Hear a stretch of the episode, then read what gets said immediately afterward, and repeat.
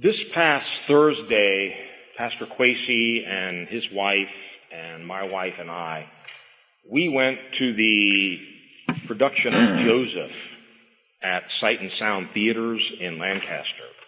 I, I am undone since then. It was overwhelming. And I preached about being overwhelmed a few weeks ago. Well, this was overwhelming.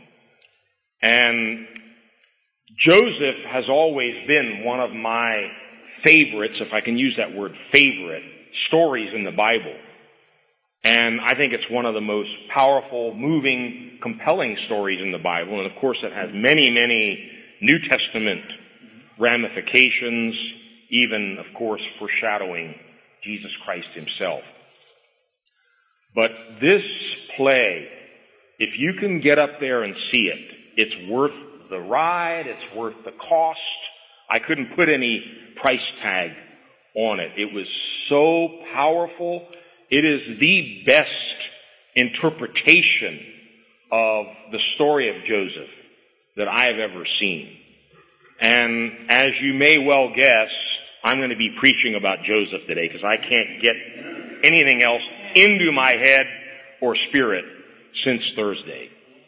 And truth be told, I had written myself a little note about four months ago that whenever we finish the series that we're doing on Wednesday nights, Out of Bondage into Abundance, I wanted to start a series on Joseph. So that will probably be happening. And we're just gonna literally touch today on three words from the story. My message centers around three words, and it comes from the very beginning of the whole story. And those three words are rose and stood upright. So the title of my message today is Joseph rose and stood upright. By the way, welcome Jason, Marcia. That's not your daughter. Oh, you gotta be kidding me. Lord have mercy. Whoa. This is Brother Charles's baby, for those of you that have not met Marcia. Huh? What? The young one.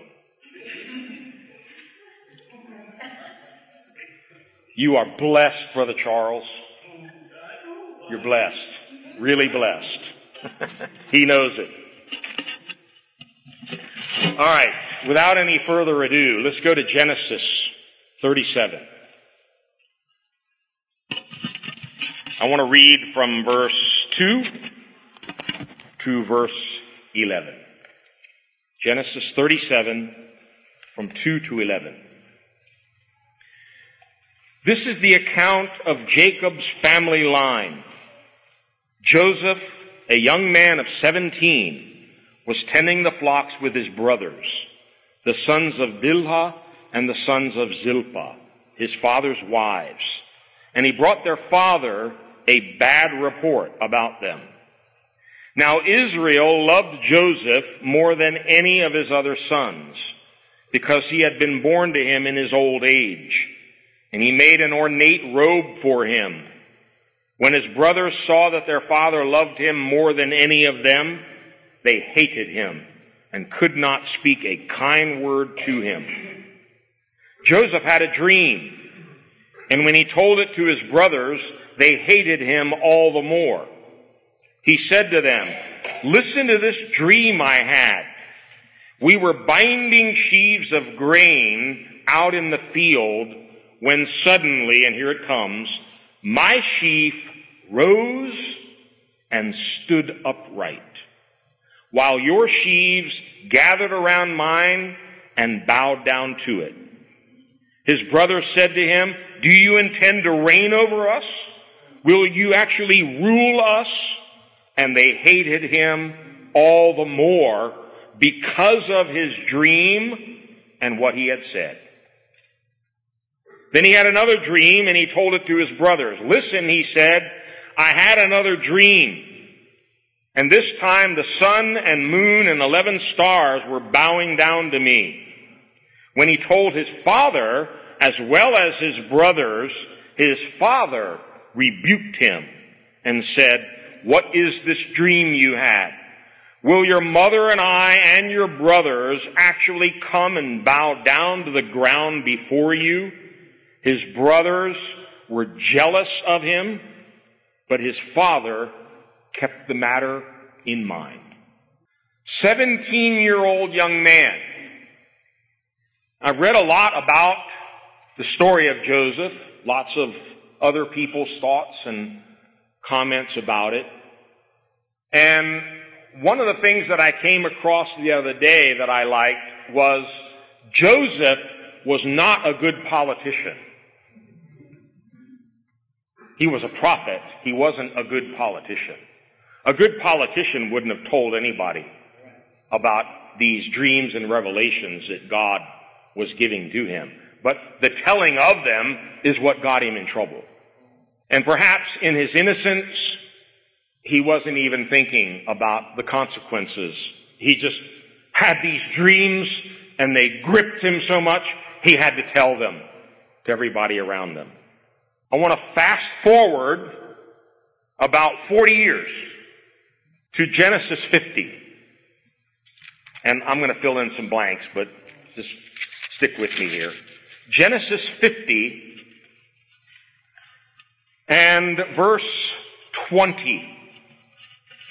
The words of Joseph to his brothers, and if you are familiar with the story, we're going to go over some of these details in a minute, but his brothers who had rejected him, sold him into slavery, caused him to end up in Egypt, and brought about a whole series of events. These were Joseph's words to those brothers literally 40 years later. Listen to the words.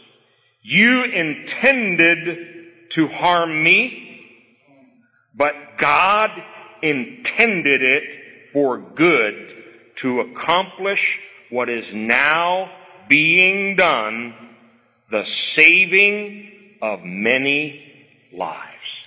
That is one of the most profound revelations that anyone in the Bible ever received and spoke out. It is so profound, I don't even claim to be able to speak about it, and I'm not even sure I fully understand it. But I'll try. After everything Joseph had gone through, he had the, the ability and he had the vision to see beyond people, places, things, prison bars, he, saw beyond all of that and he saw God.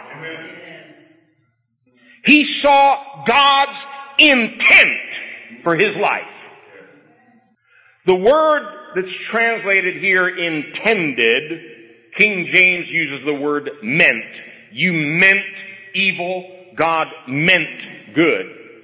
It's a fascinating word. Hebrew is far more colorful and complex than the English language, so sometimes one word may mean 50 English words.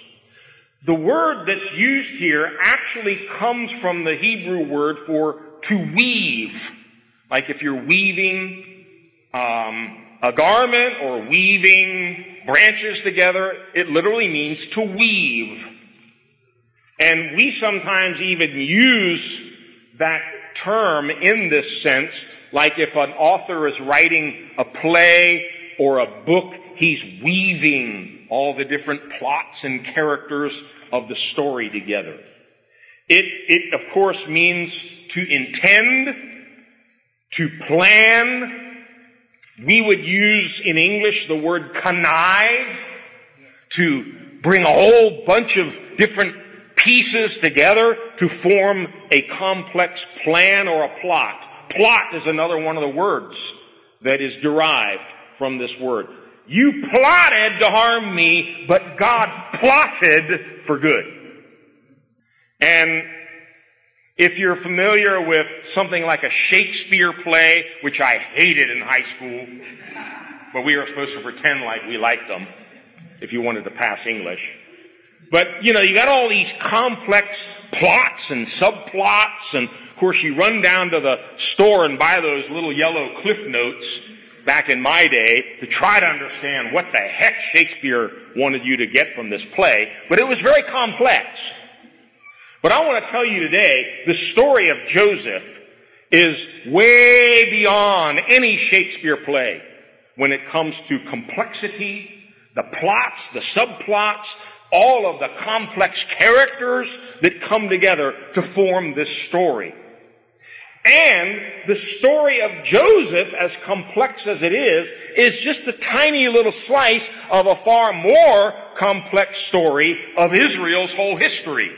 And that is just a slice of a far more complex and greater story, the story of salvation. How the Messiah would eventually come forth from the nation of Israel, from the descendants of Jacob or Israel, and you look at this big picture, and it's like, wow, God weaved all of these different characters, places, events together to form one story. And the revelation that Joseph received here, you intended one thing, God intended something else. If you and I can capture that, our whole life will be transformed.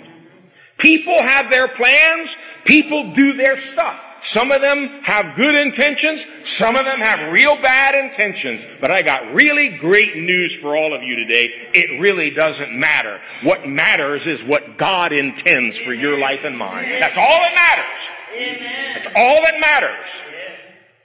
And by the way, the same Hebrew word here is the word that's used in one of our favorite verses, Jeremiah 29, 11. I know the thoughts, same word, the plans, the plots, the, the connivings, the weavings that I think toward you. Next time you read through the story of Joseph, just try to trace God's hand weaving this whole thing together. It's incredible. No accidents, no coincidences. It was all planned by God, just the way it happened. And if you've been following with us on Wednesday nights, the story actually doesn't even begin in Genesis 37. You can go all the way back to Genesis 15, when God first reveals to Abraham, Abraham, your descendants are going to go into a foreign land didn't give him the name of the land, but we know now what it is. It's Egypt. And they will be slaves there for 400 years. Guess what? How's Israel going to get from Canaan down to Egypt? Joseph. Joseph is the key to the fulfillment of that prophecy that God gave to Abraham. And all that has to happen first before they can go into the promised land in the days of Joshua. So there's a huge picture here, and Joseph is just one little tiny part of it. And way back in Abraham's day, God starts to reveal bits and pieces of the plan to God, to God's children, Abraham, Isaac, and Jacob. Now, God knows the end from the beginning. That's why he can plot and plan and have all this stuff work together for good. And by the way, if you want a nice New Testament verse to go along with Genesis 50, 20, it's Romans 8, 28. God makes all things work together for bad, right? For bad, for good. And that's usually where the quotation stops in the plaques that people put up on their walls, but that's not the whole verse. All things work together for good to those who love God and are called according to his purpose, his intent, his plan. So if you are called according to God's purpose and you have surrendered to that purpose, my friend, everything that's going on in your life is working together for good. God says, I know the plans that I have for you. I love it in the Spanish Bible. Yo sé muy bien. I know real well the plans I have for you plans to bless you, prosper you, give you a future, a hope, and a good end. And that is surely what happened in Joseph's case, but I'm getting ahead of the story. Back to the dream. The first dream was Joseph's sheaf rose and stood upright in the play. It was done fantastically. It's the opening scene of the play. And they actually have human characters dressed up as sheaves. And they're all bowing down to Joseph as his sheaf rises up above all the other ones. Let me say something right here about dreams. And when I say dream, I'm talking about revelations that God writes upon our heart. Things that He just puts inside of you that you know that you know that you know. God has shown you something about your future. Aren't you glad He does that? We're not just wandering around, oh, I don't know what I'm doing here. I hope God has some kind of a plan for me. No, you seek God, He will reveal to you a plan. He's got a plan for your life. Well, here's the bad news, if I can be the bearer of a little bit of bad news. He usually only shows you the good stuff in the early dreams. If you study these two dreams, the only thing God showed Joseph was the good part.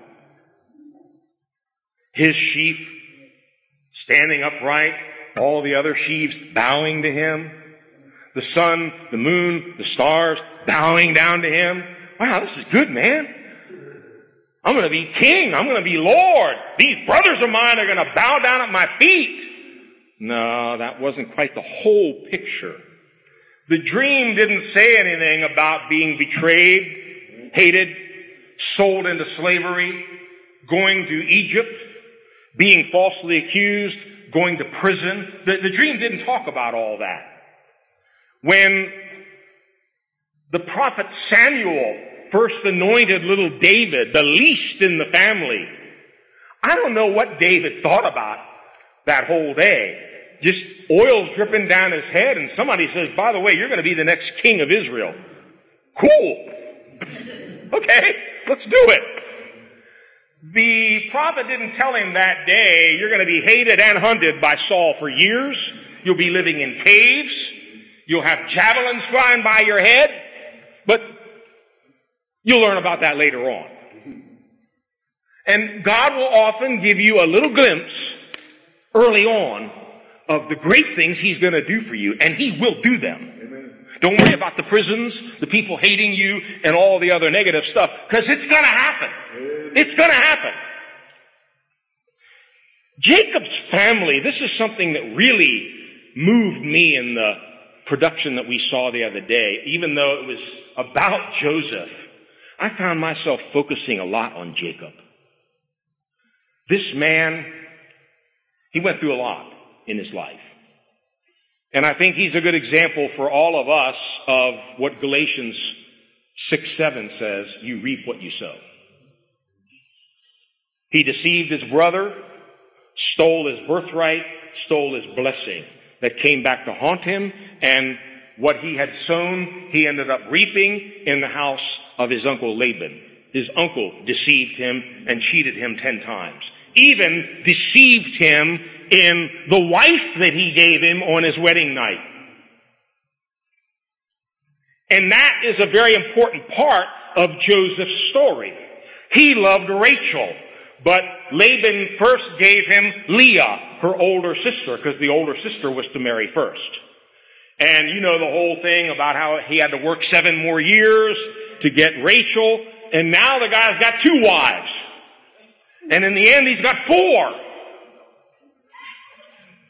And what I was really looking at, not only in the play the other day, but as I went back and read the whole story again, Jacob's family was so dysfunctional. This family was so messed up.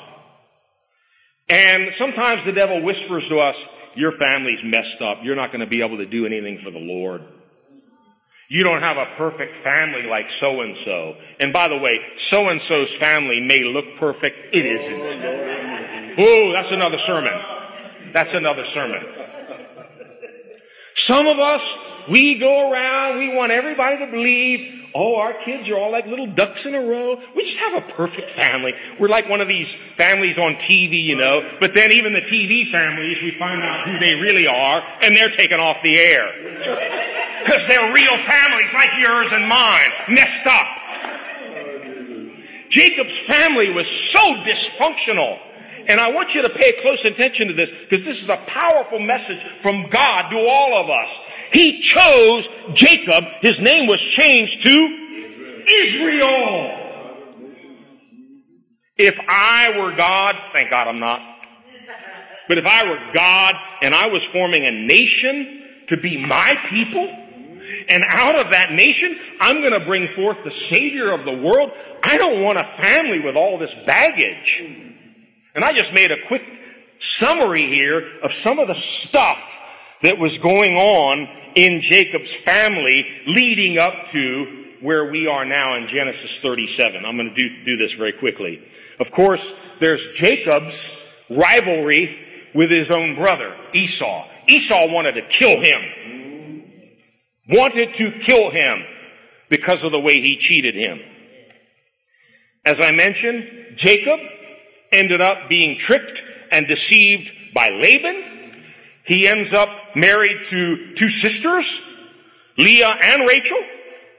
Ultimately, he's got 12 kids by four different mothers, and all the mothers are having rivalries between them, competing for Jacob's love and affection. Jacob's daughter Dinah is raped by a Hivite and Simeon and Levi go out and slaughter the whole city in revenge. This is real stuff, folks. This really happened. This is all Jacob's family. Messed up family. Reuben, his firstborn, you know, the firstborn, supposed to really be your best. Reuben goes and lies with one of Jacob's wives. And he lost his, his right as the firstborn because of that adulterous act. Judah left home, and if you're following us on Wednesday nights, you're going to understand these Hivites, Canaanites, and all this stuff. These are enemy Gentile nations that Israel was forbidden to have any contact with, no marriages with them, nothing. What does Judah do? Well, Judah decides, I'm going to leave home. Hmm. Anybody ever heard that one? The kids get to a certain age. I gotta get out of this house. I gotta try my wings. He goes out of the house, goes down and marries a Canaanite woman. Judah, the progenitor of Jesus Christ, the lion of the tribe of Judah. Judah goes and marries a Canaanite woman. They have three kids. Two of them are so wicked, the Bible says the Lord killed them. Are you kidding me? The Lord killed them. It gets worse. Jacob, I'm sorry, Judah ends up getting his daughter-in-law pregnant thinking that she's a prostitute. This is in the Bible. This isn't a soap opera. It's in the Bible. Gets his daughter-in-law pregnant. And then as we got a little bit of an intimation in the verses we just read, Jacob only had two sons of his beloved Rachel, Joseph and Benjamin. And it was no secret in the family that they were his favorites. And I would even go a step further. We just read in the opening verses there that Joseph would bring back a bad report to his dad about what the other brothers were doing. We don't know what they were doing, but I don't think they were walking with the Lord very well. So Joseph was coming home and said, Dad, you gotta see what Reuben's doing. Have you heard what Judah's doing? You gotta see what these guys are up to, Dad. Bringing back bad reports about his brothers. I personally think Jacob had come to a place in his heart where, as far as he was concerned, he had two sons. The rest were like lost causes. And he was not even trying to hide his favoritism. Here's Joseph strutting around in his coat of many colors, an ornate robe. It was a symbol of Papa's favoritism, and all the other brothers hated him because of it. So you've got jealousy, hatred, sibling rivalry. You got rivalry between the four mothers. What a mess this family is. And God says, perfect. This is a perfect family for me to work with. And this is a powerful message you and I need to get. God works with what He's got. We're what He's got, and we're messed up. Hello? We're messed up.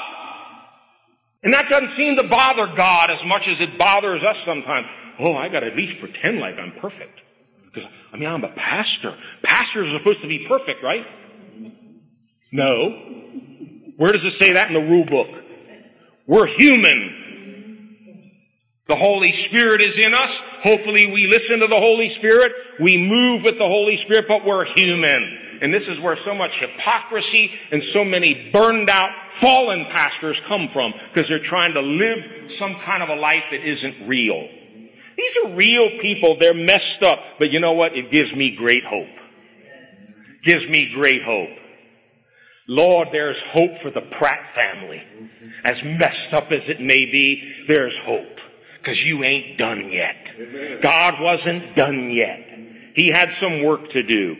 And poor Jacob, I think after all of his connivings, all of his deceivings, and so many things going on in his family, there are a couple of scenes in the play that I think really captured that pain and that sorrow and that regret. And it's, it's in the Bible as well. Um, when his brother, when his sons have come back from Egypt the second time saying, we gotta take Benjamin with us or we can't get any more food. And his, his words, I think you can feel his pain. He says, all these things are against me.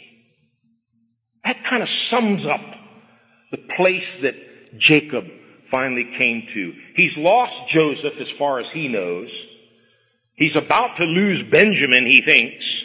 Simeon is being held a prisoner in an Egyptian jail, and he says, all these things are against me. A sad, sad story. And don't forget, whenever you see Jacob Sometimes it helps me change it to Israel. Because that's his new name. Jacob, Israel. It's used interchangeably, but if you, if you stop and think, Israel, my God, this is Israel's family. All right. Back to Joseph's dreams. As I mentioned, God only showed him the good stuff, not the bad. But man, there was a whole lot of bad that had to take place before the good could come. Continuing a little further down in Genesis 37, to save time, um, I'm going to start at verse 17. By the way, your homework this week is to read Genesis 37 to 50. If you can, do it at one sitting. And if you're not weeping at the end, there's something wrong with you. but the brothers are out in the field somewhere, grazing, working. Joseph's at home with dad. And dad sends him out to check up on the brothers. And so he's gone in search of them, finds out they've moved on to a place called Dothan. And as he's approaching them from a distance, the brothers see him. And he's told that they've moved from here and they've gone on to another place. Let's pick it up at verse 17. So Joseph went after his brothers and found them near Dothan, but they saw him in the distance, and before he reached them, they plotted to kill him. This hatred has been festering for a long time, but it's come full blown now. They want to kill him. And I want you to follow very carefully the next two verses. Here comes that dreamer, they said to each other. Come now, let's kill him and throw him into one of these cisterns and say that a ferocious animal devoured him, then we'll see what comes of his dreams. You know, as I was meditating on this over the weekend, I, was just being flooded with thoughts. But one of the thoughts that came to me was, what did they hate more, Joseph or the dreams? They hate both. And I wrote this down. I'd never really thought about it this way before, but they wanted to kill Joseph and his dreams. They wanted to kill Joseph and his dreams. Let's see what comes of these dreams. If he's dead, we don't have to worry about the dream. So let's kill him. By the way, for those of you that are real serious Bible students, there's, there's amazing patterns and things in this story that only an author far superior to Shakespeare could come up with. And remember, God's the author of this one. Joseph has two dreams. When he's in prison, he interprets two dreams. And because he can interpret dreams, that's what gets him out of prison so he can interpret two more dreams for Pharaoh. Two, two, two. Let's kill him, and then we'll see what comes of his dreams. I'm going to tell you this from experience and also from the Bible. When God's favor comes upon your life, and you know He has a plan for your life, and it may not be a literal dream, but you know God has put something in you. It's a dream. It's a vision about what he wants to do. And very often he shows it in the beginning when you're a little 17 year old punk. You don't even know, you don't even know what you're doing yet. But he starts to show you what he's got planned for you, maybe 40 years from now. When God's favor comes on your life, and God's purpose begins to come alive inside of you, there will be people around you who are jealous of you, who will try to maybe not physically kill you. They will malign you. They will slander you and they will try to kill your dream. But I got real good news for you. If the dream came from God, they can't kill it. And if God has a plan for you, your life, they can't kill you either.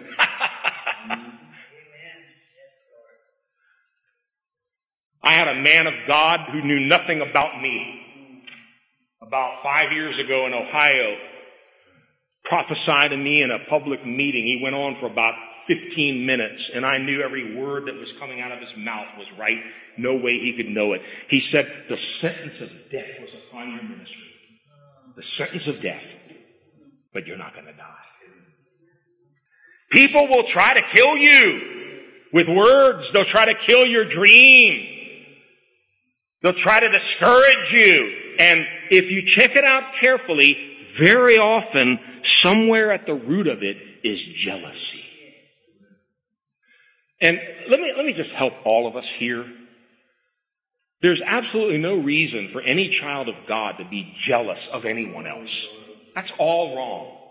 We should rejoice in one another's ministries, gifts. If God's favor comes upon somebody, we should rejoice in that. If you're threatened by somebody else, you better go to God and find out why. There's some insecurity. There's something lacking in your connection with God. Because when you know who you are in Christ, man, you're not threatened by anybody. They were jealous. Let's kill him. Let's kill his dreams. Joseph rose and stood upright. Those are the three words I want to spend the rest of our time on. He rose and he stood upright. And those three words just jumped off the stage into my heart on Thursday. And it's just been in me ever since. Rose, stood upright. Rose, stood upright. And by no coincidence, that's the opening scene is Joseph rising up and all the other sheaves bowing down. But we gotta be careful with understanding those three words. A lot of people misinterpret what those words mean and they get in a lot of trouble. Joseph rose. He didn't rise on his own. He didn't exalt himself. He didn't promote himself. Matter of fact, everybody around him was trying to squash him. Even his father was rebuking him for his dreams. Brothers were hating him. He had no one around him supporting him, and he wasn't trying to advance his cause. He never did anything. He couldn't do anything to promote himself. All of Joseph's promotions came from the Lord. A lot of you didn't hear that. Joseph's promotions came from the Lord. Look to the Lord for your promotions in life. Don't promote yourself. In Psalm 75, I want, if you can, to put this up in King James. Psalm 75 verses 5 to 7. Lift not up your horn on high. Speak not with a stiff neck. For promotion cometh neither from the east, nor from the west, nor from the south. But God is the judge. He puts down one and sets up another. The story of Joseph's life was he kept rising and rising and rising, and there's only one reason why. God was raising him up. God was promoting him.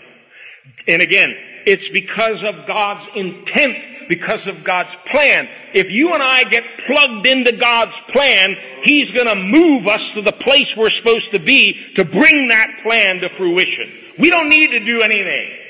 We don't need to promote ourselves, exalt ourselves, and do like the world does, step on a few people as we're climbing the ladder of success. That's all wrong. And sad to say, I've even seen many pastors fall into that trap where they think, oh, I gotta promote myself, so I gotta put down everyone else around me. And they end up in destruction. I want to look at three very quick examples of how God promoted Joseph. And you wouldn't really be looking for a promote promotion right after your brothers have hated you, betrayed you, sold you as a slave, and you end up in a foreign country, Egypt. But that's where his first promotion begins. Genesis 39 from verse 1 to 5. We can go back to NIV also. Thank you, Desiree. Now Joseph had been taken down to Egypt. Potiphar, an Egyptian who was one of Pharaoh's officials, the captain of the guard, bought him. I mean, stop here for a minute. Can you imagine? You've just been bought by someone. They own you. You're their property. Bought him from the Ishmaelites who had taken him there. He's a slave. Oh, I'm a slave in Egypt. God's left me. All those dreams are dead. I'm finished. The Lord was with Joseph. Oh, hallelujah. Boy, I could go on that one. Oh, If the Lord is with you, my friend, nothing else matters. If the Lord is with you, nothing else matters. I don't care what people say, what they write about you in the papers or on the internet. It doesn't matter if the Lord is with you. The Lord was with Joseph and he prospered. And he lived in the house of his Egyptian master. He is still a slave though. When his master saw, say that with me, when his master saw, say it again, when his master saw. Is his master a Christian? Is his master a Hebrew? Does his master know anything about God or God's grace or God's plan? Nothing. Zip. He saw something though. What did he see? The master saw that the Lord was with him. Apparently, you don't have to be saved. You don't have to know God to be able to recognize when He's with someone else. The master saw that the Lord was with him and that the Lord gave him success in everything he did. My God. Joseph found favor in the eyes, in his eyes and became his attendant. Potiphar put him in charge. Say those words with me. Put him in charge. Starting to get promoted. Put him in charge of his household and he entrusted to his care everything he owned. Man, this is happening real fast. From the time he put him in charge of his household and of all that he owned, the Lord blessed the household of the Egyptian because of Joseph. The blessing of the Lord was on everything Potiphar had, both in the house and in the field. You may think when you get up and go to work every day, oh, I just gotta go do my job. My boss, he's not even a Christian. Nobody around me is a Christian. Doesn't matter. You go there with the Lord. You go there with God's favor on your life. Something's going to happen to that business.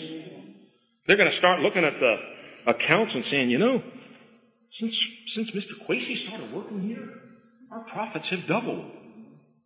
I don't know what's going on, but he's brought some kind of magic to the business. They may call it what they want, but they'll start promoting him. Because God's grace, God's wisdom, God's favor is on his life. Don't think it's only here in church that you're supposed to be a testimony or the Lord is supposed to be with you. Take the Lord with you tomorrow morning. Let them see that he's with you the way Potiphar saw the Lord was with this young man. Unbelievers can see when God is on your life. Second promotion, a little later on. It's getting worse for Joseph.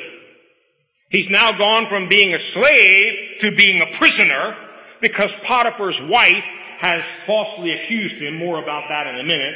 But it lands him in prison. Oh no, now I'm in jail in Egypt. God can't possibly use me here. Surely those dreams are all dead. Genesis 39 from verse 20 to 23. Joseph's master took him and put him in prison, the place where the king's prisoners were confined. But while Joseph was there in prison,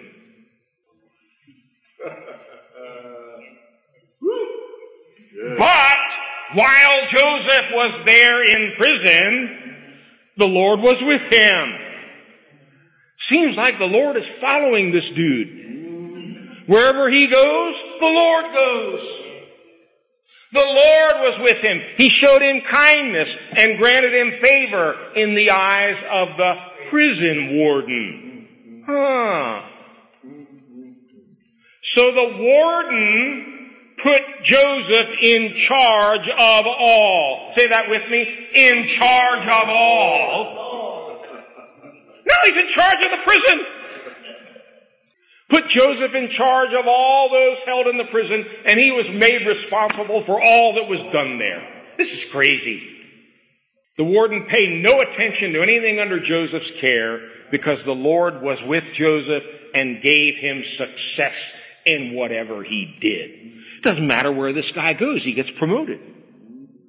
Now comes the best one. While he's there in prison, remember, it's learned by Pharaoh that this Hebrew can interpret dreams. Pharaoh has just had two dreams, and no one in all of his courts can interpret them. So it is learned that there's a Hebrew slave that has this gift of interpreting dreams. So Joseph is called out. He explains the dreams to Pharaoh, and we move now to Genesis 41, and for the sake of time, I'm gonna skip over a lot of it, but uh, let's go to verse 37. Genesis 41, 37. Joseph has explained the dreams to Pharaoh, seven years of abundance, followed by seven years of famine. You need to find a wise and a discerning man who you can put in charge of this whole project. Start collecting quantities of grain now, store them up so they can get you through the seven years of famine. And after Pharaoh hears all of this, here's his response. The plan seemed good to Pharaoh and to all his officials. So Pharaoh asked them, is Pharaoh a Christian? Is he a Hebrew? Does he know anything about the God of Abraham, Isaac, and Jacob? Okay, just want to make sure you're with me here. Pharaoh asked them, can we find anyone like this man, one in whom is the Spirit of God? Man, you get filled with the Holy Spirit before you go to work tomorrow. I don't care who your boss is. They're going to look at you like, what happened to her? Something different. They knew something was different about this guy. In whom is the Spirit of God. Then Pharaoh said to Joseph, since the gods of Egypt, what does it say? Since God, your God, has made all this known to you, there is no one so discerning and wise as you. Ten minutes earlier, this guy was a prisoner in the dungeon. Now Pharaoh is praising him. It gets better though. You shall be in charge of my palace and all my people are to submit to your orders. Only with respect to the throne will I be greater than you. So Pharaoh said to Joseph, I hereby put you In charge. in charge. Where have I heard that? In charge of Potiphar's house, in charge of the prison. Now he's in charge of Egypt. In charge of the whole land of Egypt. Pharaoh took his signet ring from his finger, put it on Joseph's finger. He dressed him in robes of fine linen and put a gold chain around his neck. He had him ride in a chariot as his second in command. And men shouted before him, make way! Thus he put him in charge of the whole land of Egypt. Then Pharaoh said to Joseph, I am Pharaoh.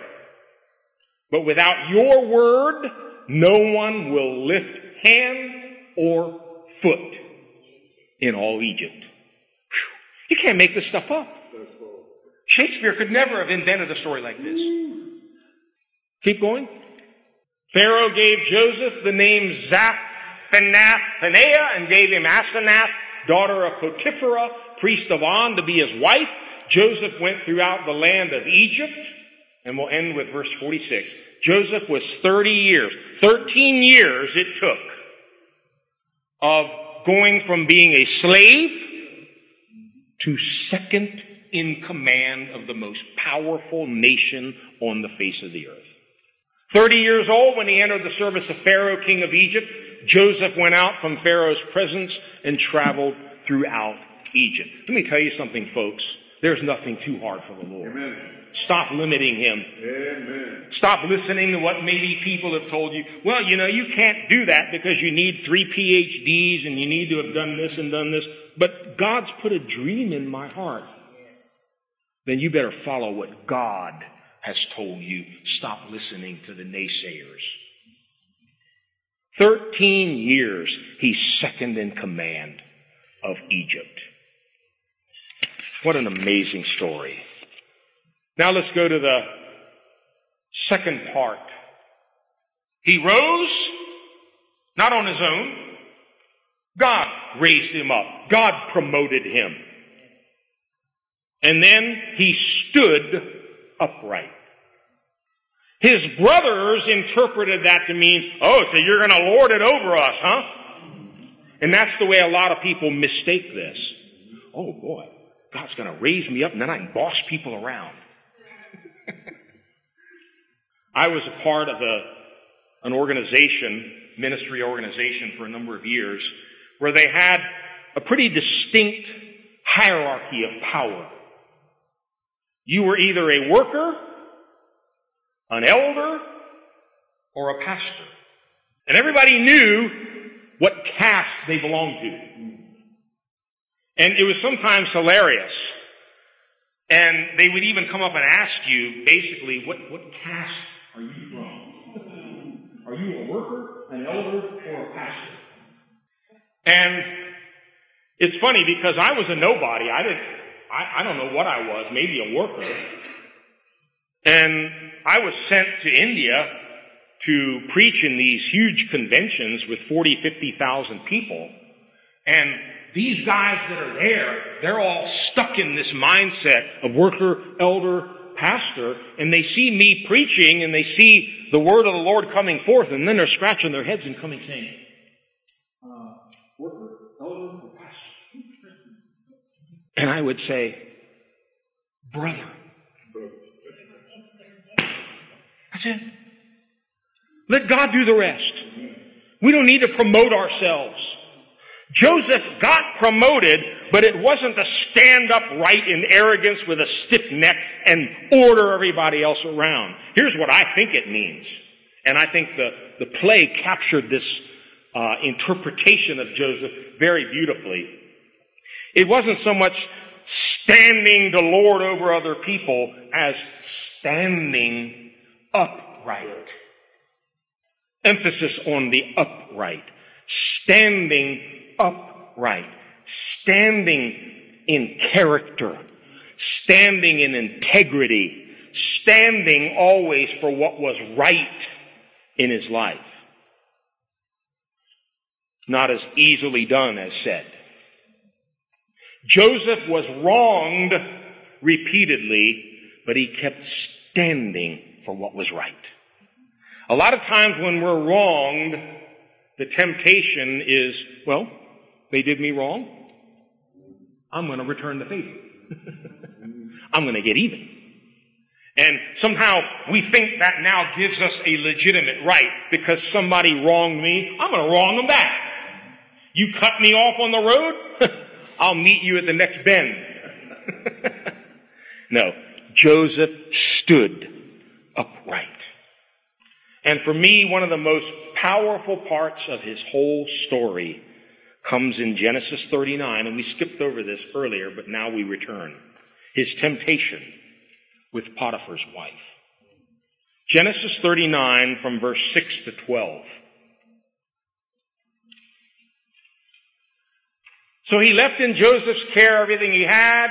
With Joseph in charge, he did not concern himself with anything except the food he ate. Now Joseph was well built and handsome. Man, this guy's got everything going for him. The Lord's with him. Everything he touches turns to gold, and he's good looking.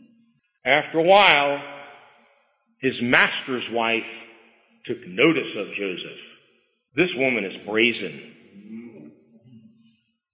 She doesn't play around here. Come to bed with me. But he refused. With me in charge, he told her, my master does not concern himself with anything in the house. Notice his first thought is not me, myself, and I, it's my master. Amen. He's thinking about his master. My master does not concern himself with anything in the house. Everything he owns, he has entrusted to my care. No one is greater in this house than I am. Stop there for a minute. I could preach a sermon on each one of these sentences. we often think, well, no one's greater in this house than I am. That gives me license to do even what a lot of other people in the house can't do. We got a lot of folks a few blocks down the road in Washington, D.C. that think that now.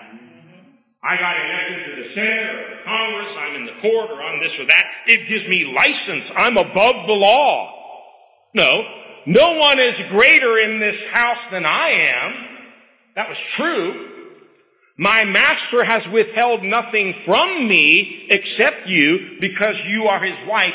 How then could I do such a wicked thing and sin against God? Now, it seems from what we're told in the Bible, this was a perfect setup. No one would ever know. It'd be Joseph and Mrs. Potiphar's little secret. And all he had to do was comply, and it's going to keep him out of prison. And Potiphar probably doesn't even care. He doesn't know anything that's going on. So, you know, it could easily be done with no consequences, except for that last little part. How can I do this and sin against God? You see, God's eyes are in the bedroom. God's eyes are on the computer. God's eyes are in the dark. He sees. And Joseph had that revelation of God. God sees me. My life is being lived before God. That's who I care about. I can't do this and sin against God. Next verse. And though she spoke to Joseph day after day, say that with me, day after day. This wasn't a one time thing. Day after day.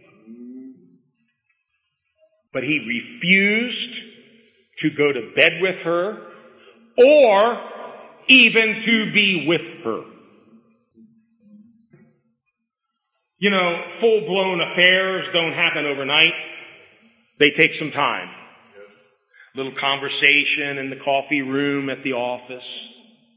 A little email here, a little text there, and, oh, you look nice today. Hmm, okay. Let's have coffee tomorrow. And coffee leads to lunch, and lunch leads to dinner, and dinner leads to something else. No, he refused to be with her because he understood again from his God, stay away from this thing.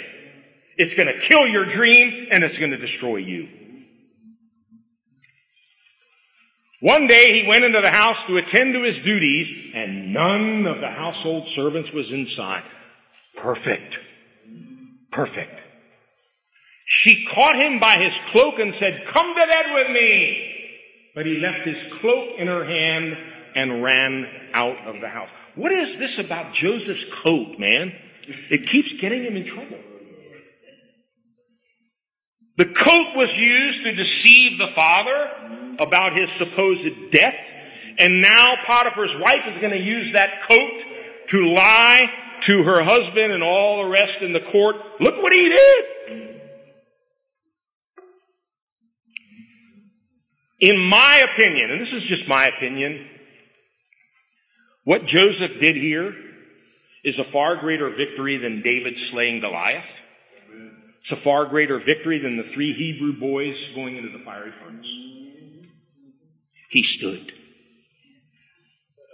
God, help us to stand. Help us to stand in temptation. Help us to have iron in our soul that we will not compromise. We will not go the way of the world. Oh, come on, man. Everybody else is doing it. I don't care. I can't sin against my God. He was determined to stand upright.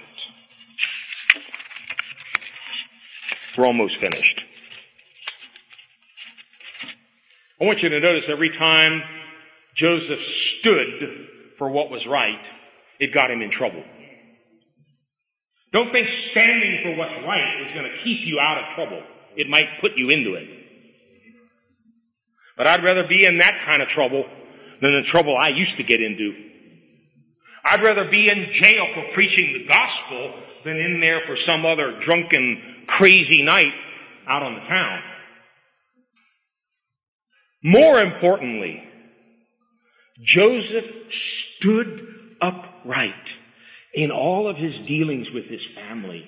And th- that's easy for me to say, but we're talking about years of life in that one sentence. Brothers who hated him, brothers who mocked him. We read earlier, they couldn't say one kind word to him. Always cracking jokes about him, cutting him down, laughing at his dreams, hating him, and even wanting to kill him. Can you imagine a 17 year old boy in Egypt going to bed at night and you remember your 11 brothers and the anger and the hatred on their faces as they threw you into that cistern? The the bitterness, the hatred, the feelings of revenge that would likely keep growing inside of him as time progressed, But we find just the opposite. He stood upright in all of his dealings with those brothers. And we have no time today to look at all of the inc- incidents, but you'll do it in your homework. When the brothers finally come down to Egypt and he sees his brothers, rather than some kind of anger and revenge and hatred rising up within him, how can I get even with these guys? He's running behind the curtains to hide his tears. And yes, not once, not twice, I counted at least five different times those brothers would eventually come and bow down before Joseph, fulfilling the dream.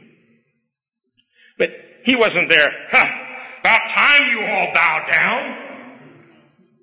While you're down there, you can polish my shoes. No, that wasn't his attitude. I want to finish with this one. Genesis 45. This is the second trip that the brothers have made. They've brought Benjamin with them. They're having dinner, or lunch, I guess it was, in Joseph's house. And he reveals to them who he is. Genesis 45 from verse 1. Then Joseph could no longer control his anger. Is That what it says? Could no longer control himself before all his attendants. And he cried out, have everyone leave my presence. So there was no one with Joseph when he made himself known to his brothers. He wept so loudly that the Egyptians heard him and Pharaoh's household. Joseph said, Joseph said to his brothers, I am Joseph. I can't imagine that. I am Joseph. Is my father still living? Now, just to help you get the context here, if you do the math, about 22 years have passed since they last saw Joseph. And you know, we are told in modern culture that time heals. No, it doesn't. You're going to find when you read the whole story, these 11 brothers, after 22 years, they still needed healing. And Joseph knew that. They needed healing. They're still full of guilt. They're still carrying this weight around after 22 years. It's still bugging them. And to hear those words, I am Joseph.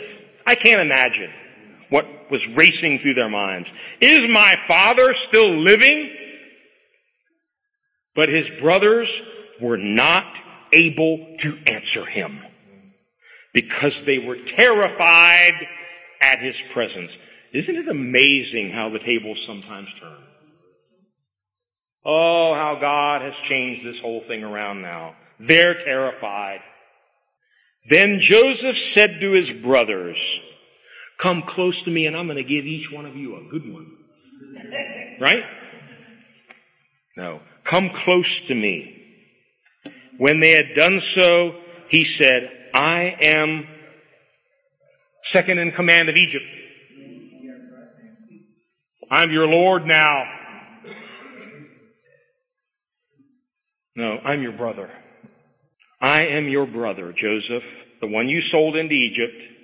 And now do not be distressed and do not be angry with yourself.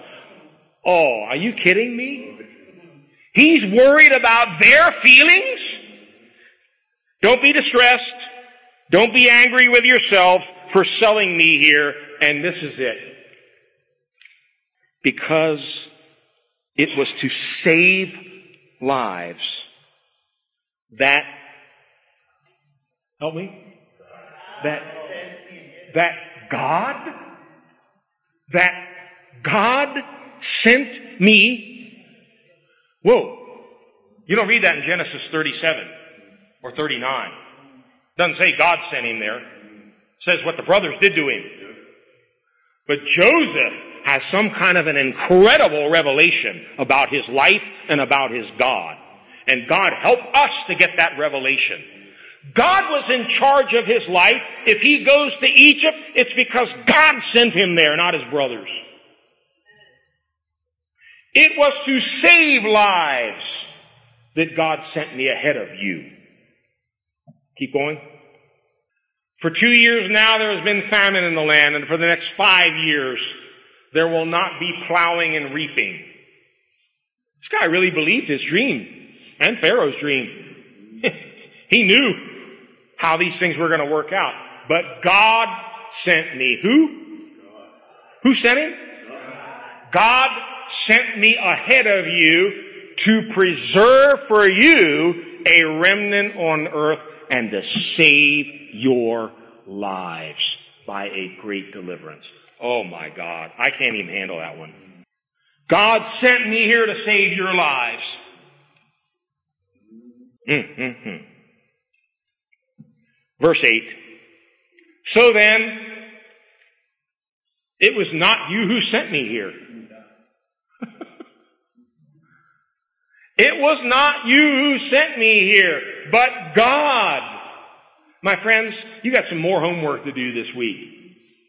If there's anything about your past that troubles you, sit down with the Lord this week and revisit it and understand God allowed it for some reason. Stop blaming people, circumstances, and situations. God sent you there for a reason, and He's not done yet. It was not you who sent me here, but God. He made me father to Pharaoh, Lord of his entire household and ruler of all Egypt. My God, my God, what a story. But it's, as I mentioned earlier, just a little sliver of a much bigger story about Israel and a bigger story still about one who would come to save those who hated him, those who rejected him, those who wanted to destroy him and his dream. His name is Jesus Christ. Amen. That's the greatest story ever told. Joseph is just a little foreshadowing of what would come. And my wife pointed out to me yesterday, I never thought about it, but you know, by no coincidence, it was Mary and Joseph who had baby Jesus. Revelation. It was Joseph of Arimathea who put him into his tomb. That's free. We're not going to charge for that one, but you can chew on that one this week too. May God help us to see His hand in the affairs of our life. And if you haven't already done it, I wouldn't waste another minute. Surrender your life to His purpose and to His plan. God says, I know the plans I have for you. Have you discovered them? Have you sought Him to find out what they are? Are you in them now? Because if you're moving in God's plan, heaven and earth cannot stop His plan from coming to pass in your life. By the way, before we close, Brenda, I know we've had this little discussion before. You were a dreamer once, weren't you? You told me that. Now God's going to start giving you dreams of you perfectly healthy, yes. jumping, and leaping, playing volleyball, uh, tennis, running up and down the stairs in your apartment. What floor are you guys on? Oh, four, that's nothing. We'll find one with more floors. I'm serious. Dream God's plan for your life. The devil wants to fill us with nightmares. God wants to fill us with His dream. He wants us healed. He wants us healthy. He wants us full of the Holy Spirit. He wants us to make a difference in the world in these last days. He's made us the head and not the tail. We are more than conquerors through Jesus Christ. He will never leave us nor forsake us. God will be with us in the prison. He'll be with us when everybody else has turned against us. He will not leave us so that we can boldly say, the Lord is my helper. Please stand. Joseph rose and Joseph stood upright. May God promote us, raise us, position us where He wants us to accomplish His purpose. And may we stand upright. I don't care what modern culture says. Everybody thinks you can lie, cheat, get away with murder, but character matters with God. Amen. Integrity matters with God. Standing for what is right matters for the kingdom of God. Father, in the name of Jesus, we thank you for this most inspiring character, Joseph. It's not just a story. He's a real man. And these things we learn about him really happened. And God, it, it encourages us that even in our situations, we may not have a calling like Joseph upon our lives. Nevertheless, you've told each one of us, you have plans for us. You've given every one of us a dream of where you want to take us, what you want to do with us. And some people have tried to squash that. They've even tried to kill that dream, but God, you are the one who raises the dead. I'm praying today that you resurrect those dreams. You resurrect those visions that you've placed in our hearts and let us know that you're not done yet. It ain't over till it's over. And you are the one who will write the final act of the play, just as you did for Joseph's life. God, I thank you and I praise you that your word is true. Every word you've ever spoken to us will come to pass. You sent it with purpose and it will not return to you void. God, I pray for each and every one here today. Strengthen their faith whatever situation they're in, wherever they're at in this journey right now, even even if it's in a prison of sorts, let them know that you are with them. You're favoring them. You're about to give them a promotion. And Lord, as we keep our eyes fixed on you, as we humble ourselves, you can lift us up. God, I thank you and I praise you for your word. Keep speaking to us. Keep revealing yourself to us. And like Joseph, help us after it's all over to be able to look back and say, you wanted to do this, you meant that, you intended this, but God sent me here. God intended all of this for my good. Lord, I thank you and I praise you that we can serve you, that we can walk with you, that we can in some small way represent the Lord Jesus Christ, the greatest of all betrayed brothers, the one who came to his own and his own rejected him, despised him, and nailed him to a cross. But God, you raised him from the dead so that we might be saved and delivered and enabled now to follow him. God, we want to follow Jesus to the very end. Help us. Keep us faithful. Keep us standing upright to the very end. In Jesus' name we pray. Amen. Amen. Amen. God bless you all. Praise the Lord.